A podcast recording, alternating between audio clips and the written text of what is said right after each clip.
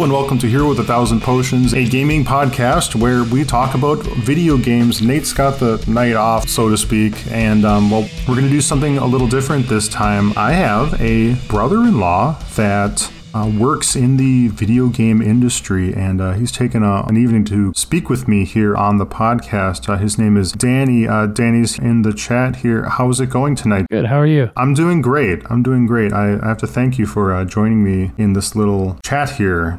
Yeah, I'm surprised we both found time between um, all of our kids. Oh my God, that's right. Yeah, you've got a few, and I just had a baby almost three months ago, and you know it is challenging because I'm daddy now, but I still have these hobbies I want to attend to, and so you've got to be kind of clever with what you can and can't do. And of course, your wife plays a big role in facilitating that. And, and Rose has my thanks for looking after uh, baby tonight.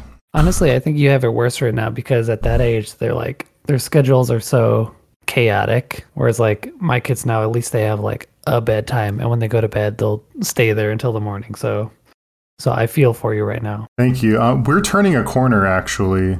I'm noticing lately. Um, Good. For the th- these aren't sequential days, but three days so far, um, Ella has slept six hours in at no, excuse five to six hours at nighttime. And and it's funny when when that happens because I usually do the midnight to 2 a.m. feeding and then if there's a 3 to 5 Rose will do that one because I like to I like to stay up and Rose likes to go to bed early and so that kind of works out. But when when baby sleeps throughout the night, we wake up and we go, did did you do the 3 a.m.? No. Did did you do?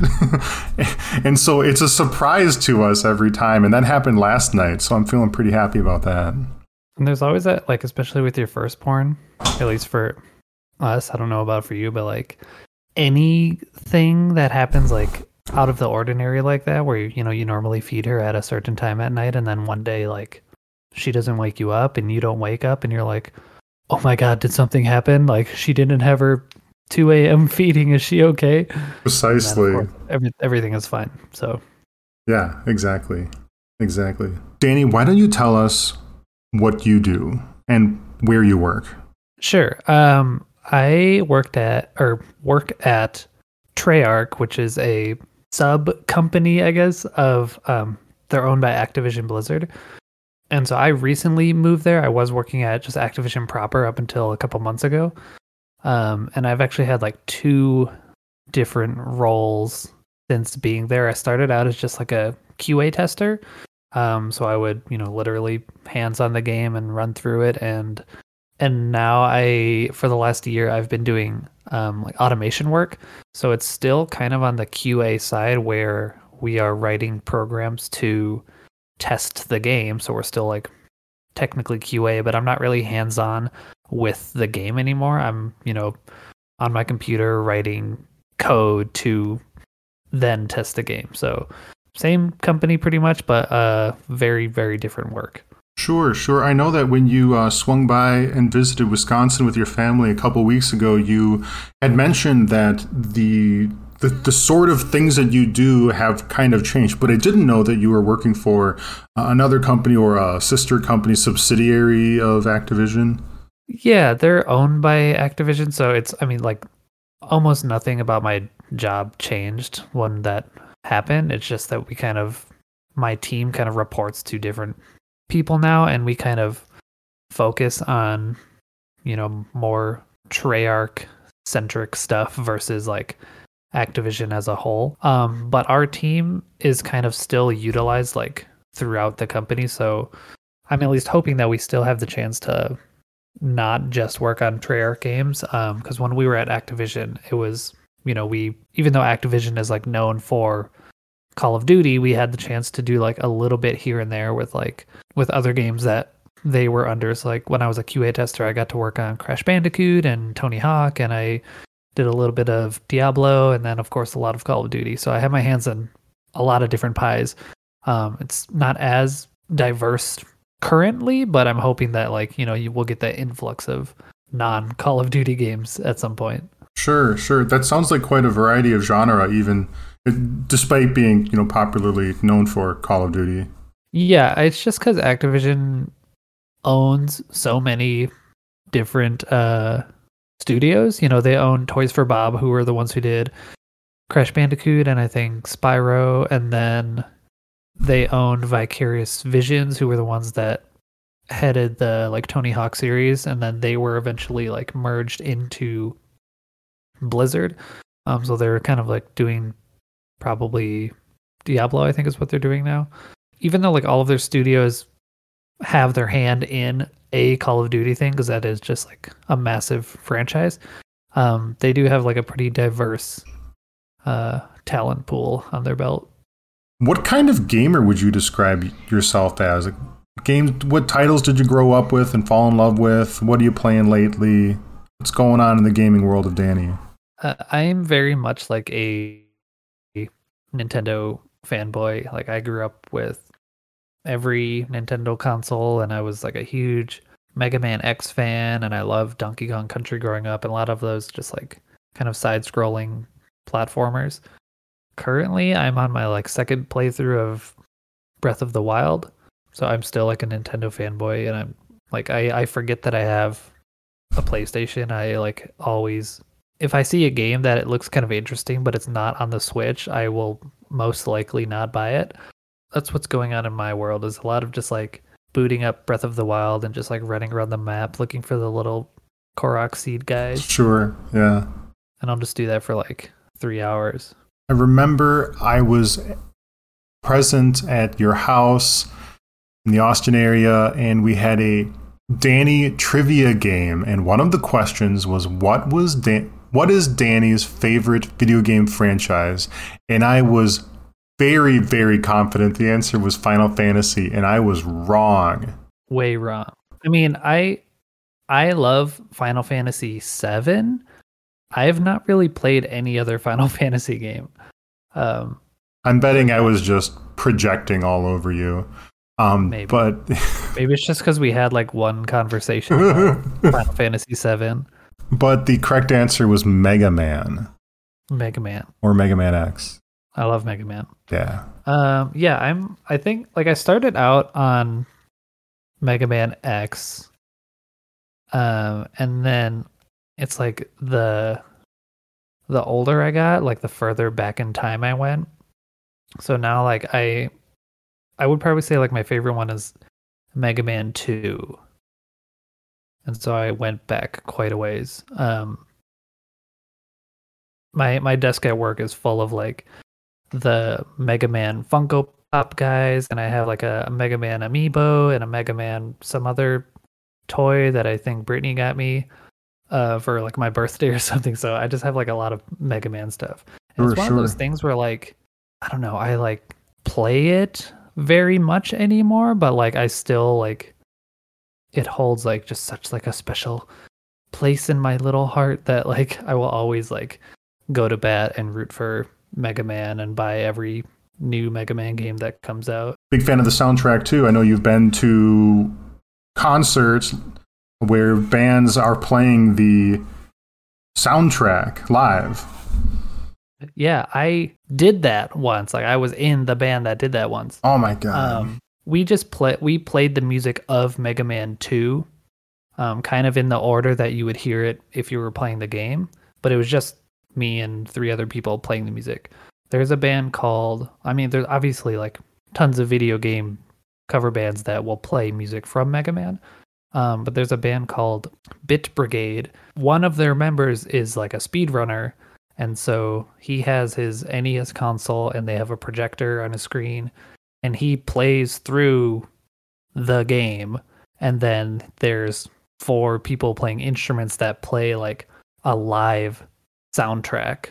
So if he dies, they'll play like the dying fanfare and then they'll start over and like they ma- you know when you enter a, a boss room they'll suddenly switch the music they were playing to the boss music and stuff like that that is so incredible done, they do other games other than mega man but like i think their like really big one was mega man 2 they've done mega man 3 um they've done castlevania the original uh Zelda, Metroid, um, handful of others.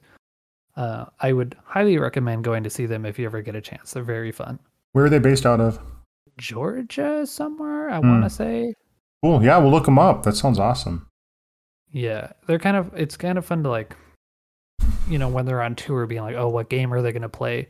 And I think they kind of advertise like, oh, we're playing Mega Man Three on this tour. Um, so I've seen. Let's see, I've seen them do Mega Man Two, Mega Man Three, Metroid, Zelda, Castlevania. That might be it. Awesome. Um, but yeah, it's kind of fun. So every time you see them, you're going to be getting like a completely new experience. hmm So a lot of us nerds growing up and even into adulthood, like Nate and I, we think about a career like the one that you have and say that would be an amazing thing to do. But you know, 99% of the time we settle into our lives and we end up doing other things for work. And I want to ask you, Danny, like what made you dig your heels into the ground and say, no, I really am going to walk my talk and I really am going to get a job like this? Um, I didn't do that at all. I I'll make this kind of a long story. Um, so I went to school previously, like years and years ago, um, for music performance, and I wanted to play music at some level as for a living, whether that was like teaching or being a studio musician or touring touring musician, and it just like didn't work out, and it wasn't working out by the time like our first kid came along. So it was like, okay, I need to switch gears here and I was like, well, what's the what's the next thing that I'm like even vaguely interested in? And I was like, uh, I guess like computers are cool. Um, so I went back to school for like a software development degree, and then when that finished up is when we moved down here to Texas, and I like grinded for I don't know maybe six to eight months like trying to find a job and just couldn't find anything. And then Burrell, your sister, actually, um, and my wife sent me like a job listing for like a QA tester. And it was just like a, I know this isn't like what you want to do, and this is not like a career, like, but you know, something that's kind of like tech adjacent, you know? Sure. And so it would just been like, A, just like some income that I could be bringing in, and then something that I could put on my resume that's like tangentially related to what I wanted to do that I was hoping could like kind of fling me into, you know, put that on my resume and that would make it easier to get a job elsewhere. So then after about a year of doing QA work, I was still like looking for a job and I was looking talking to a recruiter who had called me and he was like, "Hey, you work at Activision. Uh, I have a job opening there. Do you know anything about the automation team?" And I was like, "No, I've never heard of them actually." So I got in touch with the manager and it was like you know working at a video game studio it was working at the same place but i was doing like programming work which is exactly what i went to school for. And when i was like looking for a job i didn't really want to do video games for a living because you know i had gone to school for music previously and it was like oh i love doing music so i want my whole life to revolve around music. And when it came to this i was like well i really enjoy doing video games as a hobby. I don't really want to do it as a job because I don't want to like cross those two things again. Mm-hmm. Um, but it kind of worked out because, like, again, I'm not really hands on with the game anymore. I'm not like programming, you know, gameplay or anything. I'm I'm doing a lot of stuff that's not working on the video game itself, if that makes sense. And so, like, my video games as a hobby and video games as a job still feel very much like two completely separate things in my life but to answer your question, like I never had that like conversation with myself of like I'm going to pursue video games as a career. It just kind of happened to happen that way. So you were distinguishing the difference between the traditional QA that folks like myself might be imagining what's going on. Let's say like on Mythic Quest. I don't know if you watch that show, but it's about a game studio, and you know they've got a room where people are kind of like playing games and like stress testing it or checking out bugs. But you mentioned this automation sort of process where you must be developing software where you're it kind of checks for bugs on your behalf or does quality assurance in a, in a sort of automated way as you put it can you say more about that yeah so i mean there obviously is that like manual side of um you know you have a controller in your hand and you're running around a map and you're trying to look for where you fall through the ground or you know something like that or you shoot a wall and nothing happens or like you can walk through walls the stuff i do like i think that kind of bug searching is definitely like you need manual testers to do that. Uh, the stuff I kind of work on is, you know, kind of general like, is the build like the build of this game like stable? Like, can it even launch into the game? Are all of the maps, like all of the multiplayer maps, if I try and go into each and every one of those, like, are they all actually going to load in or is one of them going to crash somewhere? Or, you know, so that kind of more like easily automated kind of tasks where mm-hmm. it's it would be really hard to program something to like run around a map and be able to identify certain types of bugs. So a lot of the stuff we do is more kind of like tedious repetitive type work that you don't really need a like creative eye to see things like oh i noticed in the corner of my eye this you know door was missing or something i don't know. So that kind of stuff definitely needs like a person you know walking through doing that but the stuff we do is more like oh whenever you launch this one specific map the game crashes and we can easily like identify that a crash is happening we can log all of the data that data that we need to do and then it reports back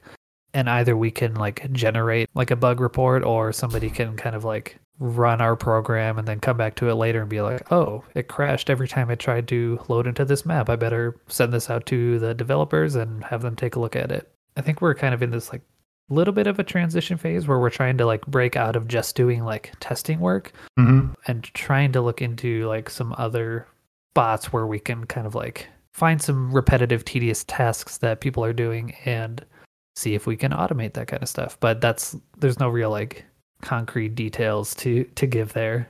Sure. How do you interface with this automation process? Do you have this dashboard that's running reports and and displaying graphs of things going on? Like what, when you are automating, like what are you what are you squinting at? What are you leaning forward at your computer screen and and looking at? I have a you know programming or like coding environment called uh, VS Code, which is just like a free text editor uh, that I can write like Python code in, which is how what we write all of our all of our scripts in. So I'm literally like if you if you imagine like a if you were to Google like hacker images and you found some guy like at a computer with all this like matrix looking code running across the screen running across the screen i kind of do like a very very watered down boring version of that so at no point do i see like a game engine or do i see like the back end game code itself. I'm writing my own code that will how we do it is like I will write a program that in my programs that I'm writing it's I have like controller inputs that we have a bunch of like 500 or 600 test consoles like PlayStations and Xboxes and things like that and they're all connected to like laptops. And so when I run my program it can send it to each and every one of those laptops, which then sends like controller inputs to the console to like navigate throughout a map or menu system. So that's kind of how the way I interact with the game works, if that any of that makes sense. Yeah, that makes sense. So how is your department kind of structured? We talked a little bit about the manual testers and there's an automation team that I'm just learning about. Um, do you guys work together? Do you have a supervisor? What's the sort of structure in the office like? Uh, we're kind of in like a unique situation where my team, Treyarch, is based out of like Los Angeles, and they kind of have like people scattered around the U.S. and I think parts of Canada, but their headquarters is in Los Angeles. But my team specifically is based in Austin, Texas. Um, and we are in a building kind of by ourselves. Um, we used to be in a building with the QA testers, and then we just moved out recently. But we do interface with them a little bit. Like if, like, I'm building a tool that works on a specific feature of this game, um, and since Activision is so big, they kind of have different TQA teams working on different projects or different parts of the game. And so, like, depending on what feature I'm looking to test on, if that makes sense, I will reach out to, oh, this person is the lead on this project. So whenever I'm working on a feature for that project, I will reach out to that person and get some details. And they'll kind of like explain to me, oh, we need a tool that does X, Y, and Z. And so then I go back and I write a little bit of code and I think of a question that I need answered. So I go back to them and say, hey, um, have you accounted for this? How do you want me to handle that? Um, so we do interface with like uh, the QA team when needed, but a lot of the times it, it almost feels very like secluded because we're in this really big building that's not quite filled out yet. So it's our team of like 10 people in this corner office of this huge building. And then Mhm. there's like five or six or seven other people kind of scattered throughout the rest of it. Um, so it feels really weird sometimes to be in this huge building, but it's not a lot of people there filling it out. Is it Triarch? How do I pronounce it? Treyarch. Treyarch. How do you spell that? Um, Trey, like somebody's name, like T R E Y, and then Arc, like Arc. I don't know. A R S T H. Sure. Do you work strictly with Activision, or do you go, or do you work contract work for other developers? No, so the only stuff we work on is um it might not be like Activision proper, if, you know. Mhm. Um like like again, like we work on, you know, when we worked on Crash Bandicoot, that was technically Toys for Bob is the name of the studio, but Toys for Bob is owned by Activision. So we yeah, we only work on like things that Activision publishes. So like Bethesda is never going to contract us to go work on a Skyrim or whatever. We are strictly Treyarch under Activision. Got it. In your positions, you don't interact with directors, creative minds for these titles. A little bit. I I mean, maybe not like directors of the the games themselves, but I mean, as far as like title goes, there are like technical directors uh, that I will talk with once in a while about maybe not so much game related things, but kind of like more back end IT server side kind of issues that we're running into. Um, or like maybe they have a tool that I could incorporate into something that I'm working on, but not really like, you know, oh, the director of God of War, you know, I'm not going to talk to that level of somebody. I, you know, there's, there's really like nothing, there's not really a, like a relation there, like what I'm doing Mhm. versus what they're doing, at least at this point. Um, so right now, no, like not so much. So, what does a normal day look like for you? I I have this vision that you are in an office that is a little sparse of population, and you have a small team that you work on, and and you have these automated programs or, or apps or applets that you that you work on, and then you produce reports. Or seems like a silly thing because God knows what happens day in day out of everybody's job, but you paint a picture for me. What's Uh, what a typical day might kind of look like?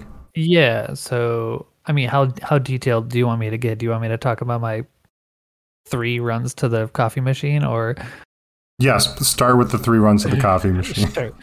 um, yeah. So I'm usually the first person in the office because I will like drop our kids off at school and then go straight there. Whereas we kind of have like somewhat flexible hours, so people kind of just come in anywhere between eight thirty and eleven. And really, it's just like I will open up Visual Studio Code and I will, you know, if I'm continuing working on a project, I'll start, you know, just typing away some Python code. We do have like a, I don't know if you're familiar with Jira at all, but it's basically like a bug management system. So we use that and we meet, we kind of have like a formal meeting twice a week where we kind of individually go over, I've been working on this task and I am having trouble with this if anybody wants to help. It's just like a routine update so like everybody kind of knows where everybody else is and if anybody needs help. So I think if if you were to think of like, you know, bugs in a game, you know, the first thought is like, oh, like I was saying earlier like, oh, there's a box clipping into a wall or like there's a door that you can walk through, like those kind of things. Our Jira board is like filled with, you know, they're all technically bugs, but it's not like they're not always like about the game. It's kind of like, oh, the tool that Danny wrote for the zombies mode, it's like failing to log an error whenever this one specific error occurs. Or we we have like a uh, a bigger tool that we built to kind of like manage all of like like I said, we have like a bunch of PCs and consoles that we deal with, and so Mhm. we kind of built our own tool to interact with those. And you know, sometimes that system has bugs in it that we have to write up a ticket for, so everybody has eyes on it, and then it'll get assigned to somebody.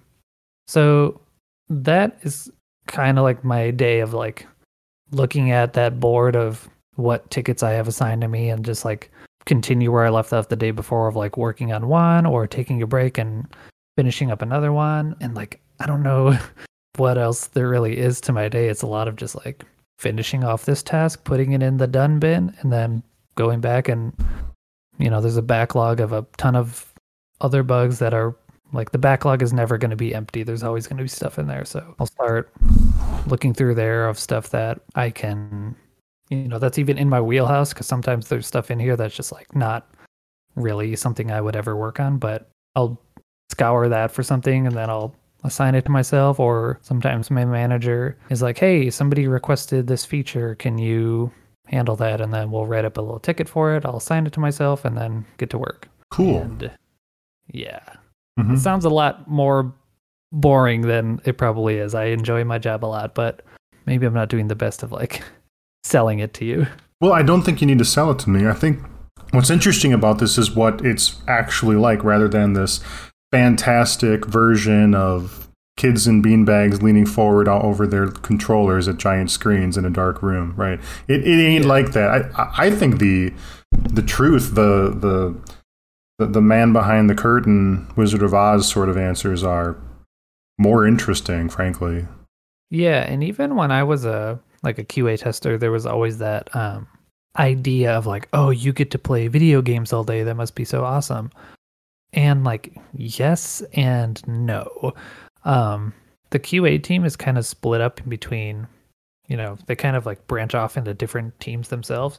And I worked on a team that was solely focused on like the technical and legal aspects of the game. So if you're going to put your game on a Sony platform or a Microsoft platform or a Nintendo platform or anything, they have pretty strict rules to, you know, they basically have a huge checklist of like, these are the things you absolutely need to put your game onto our consoles.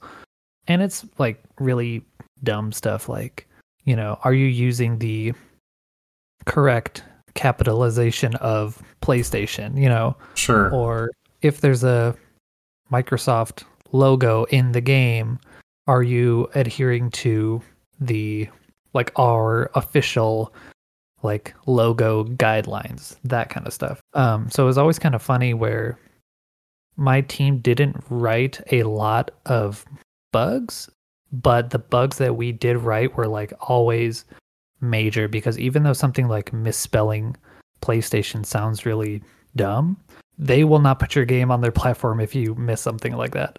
So I didn't really get to do a lot of like the running around looking for boxes clipping into walls kind of bug hunting, but yeah, even within like just doing QA, there's like depending on what team you're on, there's a very different like outlook of what the day to day of a QA tester is. Sure, sure. And even I mean, and even now, like like I was saying earlier, like you know, I work on video games and I work for a video game company in the video game industry, but I rarely touch a video game while I'm at work, you know. A lot of my work is not focused on that. It's focused on like writing these other programs that will eventually test the game, but like I don't need to cross that bridge myself very often. It's a lot of like I will write it and then it'll go and test the game itself. I never really have to go into the game very often. Sometimes I do, but not for very long.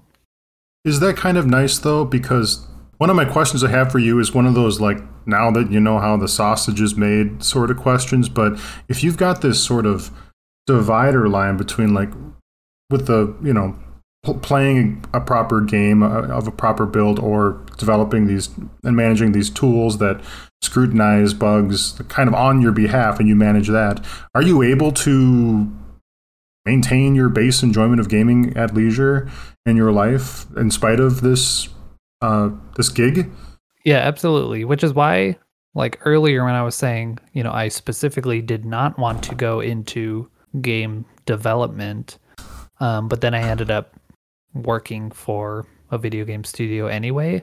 but I kind of enjoy it because the work that I do is not like nitty gritty making the game. Like I know my job is important, like quality assurance in general is important to making a good game, but it's not like I stare at these video games all day long and like I'm I don't know, like if they feel what I what I do at work and like when I come home and I, you know, play a video game are so separate that like sometimes it doesn't feel like I work for a video game company, you know, which I think is great because again, like I I love that my video games as a hobby is so separate from my job. And even when I was a QA tester, to be honest, like I knew a lot of people that were like, "Oh, you know, when I get home after a long day, like I don't even want to play video games because I've been, you know, playing a game all day." And I never really felt that way. A lot of the times I like I had never I had played one Call of Duty game before working at Activision, and it was like the very first Call of Duty game. But when I was at work and I would be playing the game all day, when I got off, I was like really hyped to continue playing it. And then so I would go home and I would like start playing Call of Duty, or, you know, I'd go in the next day and they were like, hey, we're going to work on some Crash Bandicoot today. And then that night I would go home and I'm like, I'm like, I really want to play some Crash Bandicoot. so I got really excited to like play the games that we were uh, working on. And maybe it was just because I only did that job for like a year before I switched to where I am now. But it never really like affected me in a negative way. So what stage in development are you you typically seeing a game when you're when you're testing it? Would you categorize them as a pre-alpha, alpha, beta? I mean, often they're not um, categorized like that. How do I put it? Like they they come in all different like states and states and sizes. Um, and it really depends on like how close it is to the release of the game. Like obviously, you know, if we're working on a game a year before it's actually going to come out, it's going to be in like pretty rough a pretty rough state where you know, maybe a very, very limited portion of the game is actually done, and there are assets that are obviously not complete. But it's not really, I think, because like we go through so many different builds, they don't really call them like alpha, pre alpha, beta, or something like that.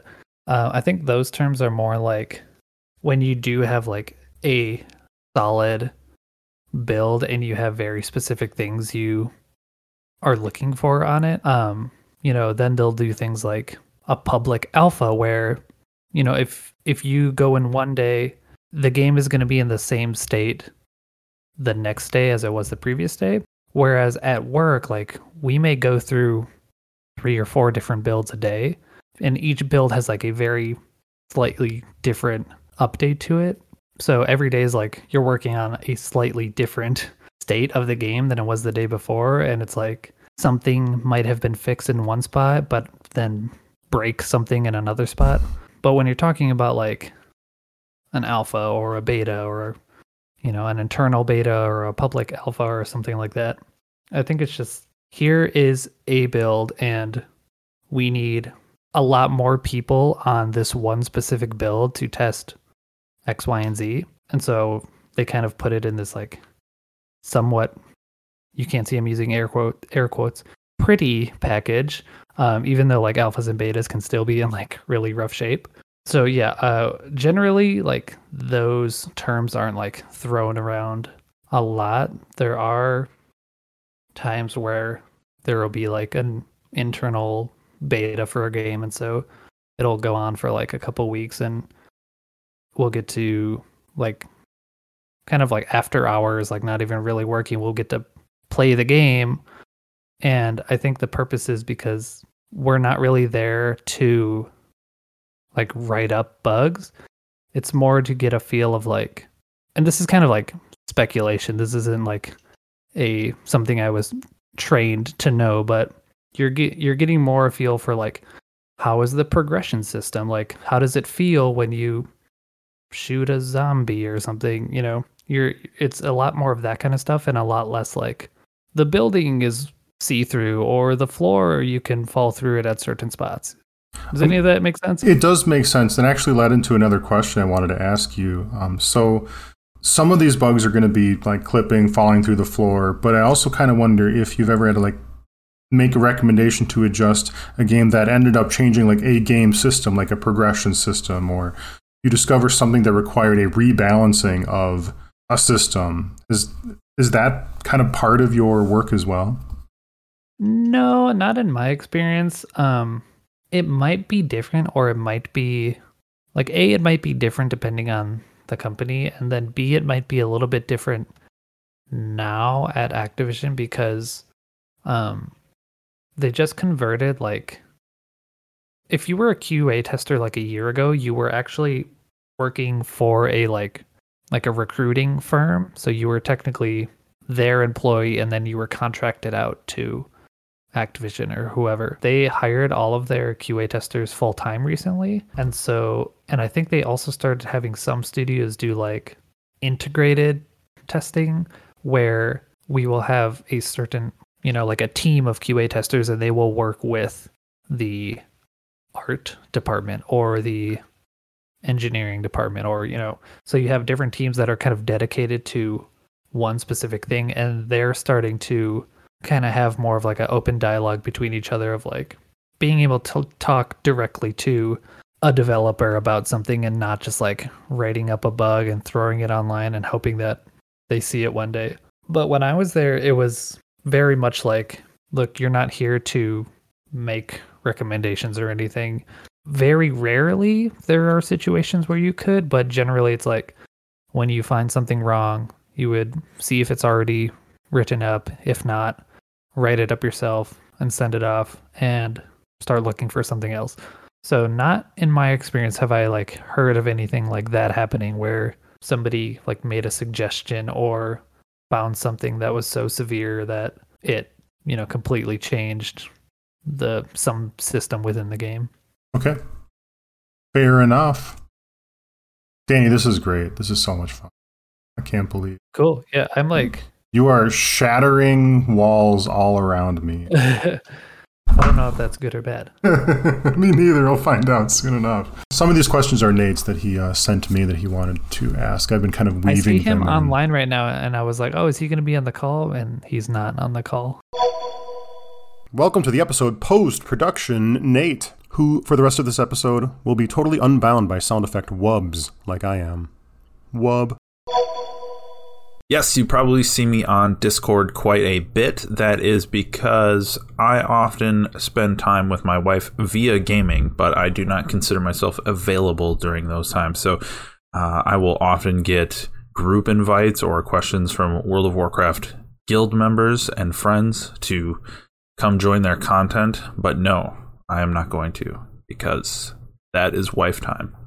That's one. Just get him to go back and like listen to it, and then like add in his own banter, and then it'll be like he's here, even though he never like directly.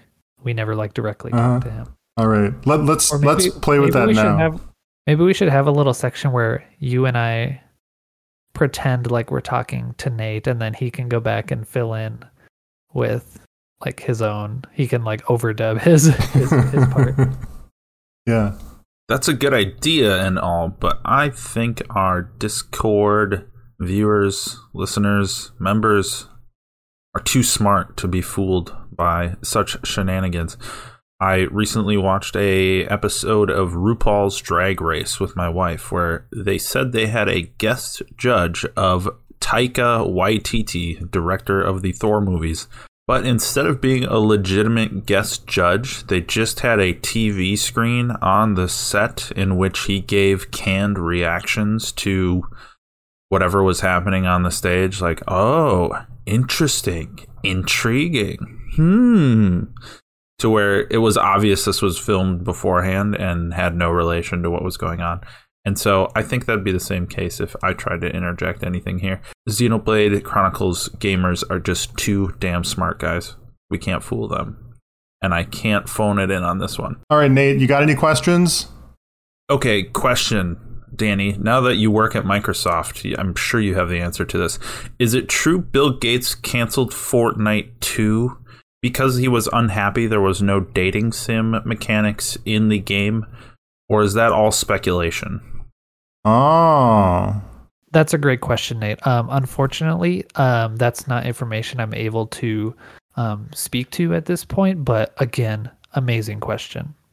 Also, I heard Scarlett Johansson was originally tapped to play Cortana in the Halo TV show, but turned down the role after that people found out she would be a white woman playing the role of a blue woman and that that was inappropriate. Do you have any insight on that, Danny?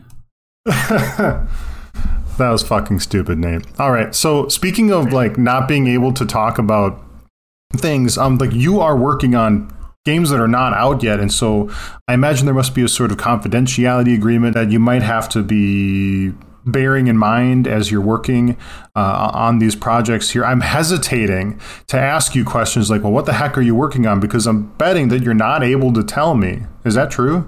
Yeah, I, I can't specifically talk about um, the games that I am working on. Um, I'm only able to talk about like mention like a game title after it's been released, and mm. even then, like I'm really I'm not supposed to like I mean, it's kind of different now because I'm not like writing bugs, but like as a tester, so I worked on um like pretty heavily on Call of Duty Cold War, and so I couldn't say that until the game was released, and then I could say, "Hey, I worked on Call of Duty Cold War." Um, but I couldn't go to people and be like, "Yeah," and there was this one bug where blah blah blah would happen. Mm-hmm. You know, I mm-hmm. couldn't talk about the specifics about what I could do, but I after the game came out, I could say, "Hey, I worked on this game," which is why I can say, "Yeah, I worked on Crash Bandicoot 4, and I worked on uh, the Tony Hawk remaster, and I worked on Cold War and Vanguard, because um, those are all released, or Diablo Resurrected. Awesome. Like, those are all released games, so I can say that, but I can't say like I'm currently working on insert unreleased game here some of these questions are kind of like adolescent or like playing into the starry-eyed um, kind of perspective here. So i feel like i want to ask you a question like what's the weirdest funniest bug you've encountered? I mean but i, I, I can't really talk about that actually. You know what? Thank you because you're probably saving me from i mean i'm saving myself, myself from, i'm saving myself from losing a job. And you're saving me from myself and having silly perspectives about the gaming industry. I mean, I don't want to feel like I'm like destroying somebody's idea of what it's like to like especially if somebody like uh-huh. really wants to work in video games like I don't want to be like oh it's not actually anything like that so you shouldn't do it or like kind of like you know break somebody's dreams of what they think it's like because I work in like a very unique specific part of it and I don't know if you can go to just like any video game studio and they're going to have an automation team, you know? I think because Activision is so huge, they can like afford to do stuff like that. And like, again, they're so huge that they kind of need to automate certain tasks so they sure. can delegate the the people they do have to doing stuff that needs manual people doing manual work. So like my team is very unique and specific and maybe shouldn't be applied to every studio or every like even every like department of a studio like what I do could very well be like my day to day could very well be extremely different from you know somebody who's like a level designer or like a you know a writer obviously or you know they focus on very different parts of the game. So maybe in one of those positions, it very much is like your like golden idea of what it's like to build video games. That's not my experience, but like that could be true for somebody else, you know? Mm-hmm. Well, I think that perhaps like any other professional environment, you get your foot in the door with one in one position and then maybe you can career path into another department into a, the position maybe you originally wanted. H- have you seen anything like that in your experience? Are people getting promoted into other roles into other de- departments? I mean i started as a manual tester and now i'm writing programs to you know so i'm certainly on that path of, you know, I started in one spot and now kind of diverging somewhere else. I don't necessarily know where I'll end up, but you know, what I'm doing now is very different than what I was doing a year ago, um, or a little bit over a year ago. And I did have somebody who they started as a tester and then they were they were hired onto automation around the same time I was. And then they actually moved over to Blizzard, kind of doing something even more like removed from where they started. So uh, yeah, I think that happens probably pretty often. Nice. Do you have any particular feelings about the Blizzard acquisition? I don't know anything more than like the rest of the world knows. Mhm. Um, I found out about it the same time the rest of the world found out about it. You know, I woke up and I was, you know, scrolling on Twitter when I saw it before I got to work that day. So it's not like I had or have currently like any insider information about that. Uh, anything that I know is like already public. As far as like what my feelings are on it, I don't know. Like, I don't think it's gonna really change my day to day. If it if it in any way like changes for the better the like cultural stuff at Activision that has been like reported about in the past year, I'm all for it if it can change that kind of stuff for the better, which a lot of people have like speculated could. But other than that, I'm like I'm just gonna I'm just gonna go to work and the the big thing that I take away is that assuming it goes through, I'm gonna go on my LinkedIn page and then change my like the company that I work for to Microsoft, which will really open some doors for me in like the tech world to be like, oh yeah, I've been working at Microsoft for for three years when it's like that really couldn't be further from the truth I get that. or I'll do something really weird like um like I'll just start saying that oh yeah I work I'm I'm working on the new Elder Scrolls game because like Microsoft owns Bethesda who is doing Elder Scrolls um and Microsoft also would own Activision who owns Treyarch which is where I am and then so I could just like make grand oh yeah I'm also working on this game that's like so far removed from where I actually am just to mess with people you know Oh, sure, sure. You know more about your role than I do. Like, what's what more can you tell me? What probing question could I have asked that just I didn't put in front of you today? If there isn't an answer to this, that's fine. We'll carry on. But Uh, I know, and I'm trying really hard to think of like a really good answer to end on, and I can't really think of one. Like again, I feel like my role is like not as fun as somebody, you know, if you were to think about what it's like to work in the game industry, I'm probably not a good representation of what it's like. And so I think if I were you know, when I was answering some of your questions earlier, I was like, "Oh man, my job sounds so boring and not fun. I'm gonna like turn away anybody who like is excited about working in video games, uh huh. and they're gonna be like, "Oh, that actually sounds really boring." I think if anybody was to like pursue a career in it, I think it would be good to like temper your expectations of, yeah. I mean, and this kind of goes with any sort of like career that is like romanticized in like you know TV or movies or you know uh, did you ever see that the movie uh Free Guy with Ryan Reynolds? Yes, I did. So like they're in a video game studio and like the the main character who's not Ryan Reynolds in the real world, like he's he was a game developer that then went into QA and there's like a scene where he like goes live into the game to kind of like live ban a player. And obviously the way like that is not fiction. Like that is something that happens. Obviously it doesn't happen in the way that they portray it. So with anything like the way you might think about what it's like doing that is not always the reality. And that's not to say like working in video games in general is not cool and awesome and fun because I certainly do think my job is a lot of fun.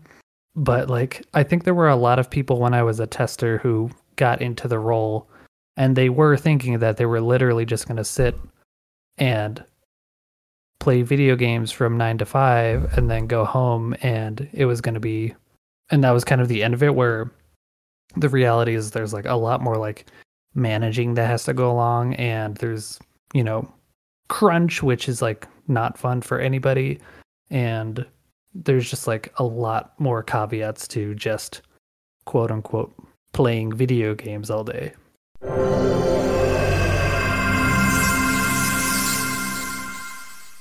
This has been a production of Here with a Thousand Potions recorded September 1st, 2022. And again, I am joined by my guest, Danny. Danny, thank you for coming out tonight and speaking with me. Thank you for having me. Definitely. We have an email here with a thousand potions at gmail.com. That's 1000 potions. We're also on Discord. You can find a link to our Discord server in our RSS feed. And we also have a Twitter account that I am neglecting. My name's Tyler, and uh, have a nice night, everybody. Goodbye. Bye bye. Bye bye, Nate. Thanks for having me, guys. A pleasure as always. I am totally, really here. Ignore anything else I've said or contributed to this podcast. Okay. Nate. Oh, that character.